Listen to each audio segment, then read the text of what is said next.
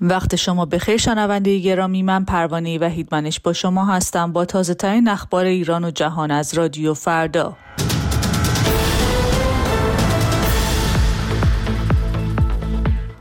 رأیگیری برای انتخابات مجلس شورای اسلامی و مجلس خبرگان رهبری در سراسر کشور آغاز شد.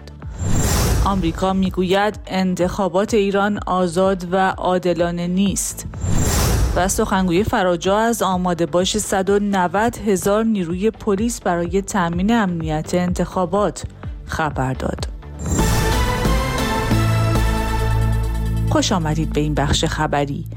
با اعلام ساعت 8 صبح به وقت تهران دوازدهمین دور از انتخابات مجلس شورای اسلامی و ششمین دور از انتخابات خبرگان رهبری رسما آغاز به کار کرد. حدود 150 هزار نامزد برای 290 کرسی مجلس شورای اسلامی و 144 نفر برای 88 کرسی مجلس خبرگان رقابت می کنند.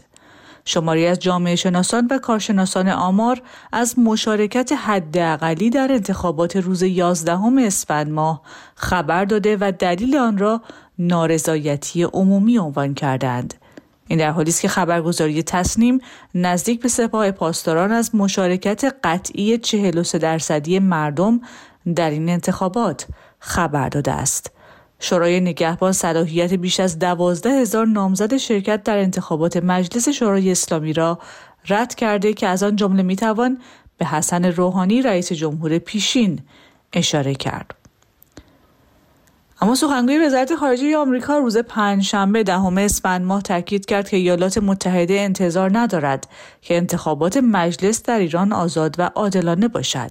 به گفته متیو میلر شمار بزرگی از مردم ایران نیز انتظار ندارند که این انتخابات آزاد و منصفانه برگزار شود. آقای میلر با تاکید بر اینکه هزاران نامزد در یک فرایند پر ابهام رد صلاحیت شدهاند گفت جهان مدت هاست می داند که نظام سیاسی ایران در زمینه های اجرایی، غذایی و انتخاباتی دارای مشخصه های غیر دموکراتیک و غیر شفاف است. اما سخنگوی فراجا شامگاه پنجشنبه دهم اسفند از آماده باش 190 هزار نیروی پلیس برای تامین امنیت انتخابات در روز جمعه خبر داد. به گزارش خبرگزاری ایرنا سعید المهدی با اشاره به برگزاری انتخابات دوازدهمین دوره مجلس شورای اسلامی و ششمین دوره مجلس خبرگان رهبری گفت از مرز تا مرکز همه چیز تحت کنترل است. او تاکید کرد که تا این لحظه نیز هیچ مشکل امنیتی و انتظامی گزارش نشده است. پیشتر سید مجید میرحمدی رئیس ستاد امنیت انتخابات گفته بود که بیش از 250 هزار نفر از نیروهای پلیس، سپاه، بسیج و ارتش از امنیت صندوقها و مکانهای اخص رأی مراقبت می کنند. رئیس جمهور آمریکا روز پنجشنبه گفت تیراندازی مرگبار منتصب به نیروهای اسرائیلی به سوی فلسطینی های منتظر کمک های بشردوستانه مذاکرات برای برقراری آتش بس در جنگ را پیچیده می کند. به گفته آقای بایدن رسیدن به توافق برای اجرای آتش بس موقت در جنگ میان اسرائیل و حماس در روز دوشنبه چهاردهم اسفند ماه که قبلا آن را پیش بینی کرده بود احتمالا رخ نخواهد داد. جو بایدن گفت دولتش در حال بررسی روایت های متفاوت درباره این حادثه است که به گفته مقام های وزارت بهداشت غزه وابسته به گروه افراطی حماس بیش از 100 کشته بر جای گذاشته و باعث زخمی شدن بیش از 700 نفر شده است.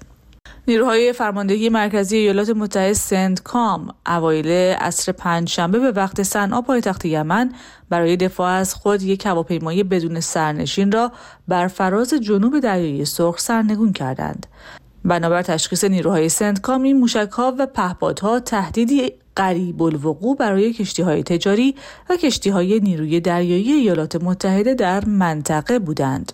سندکام تاکید می کند که این اقدامات از آزادی دریانوردی تجاری محافظت می کند و آبهای بین المللی را برای نیروهای دریایی و کشتی های تجاری ایالات متحده ایمنتر می کند. از آغاز جنگ غزه حوسی های مورد حمایت جمهوری اسلامی با ادعای حمایت از فلسطینی ها ده ها حمله علیه کشتی ها در آبهای منطقه انجام دادند.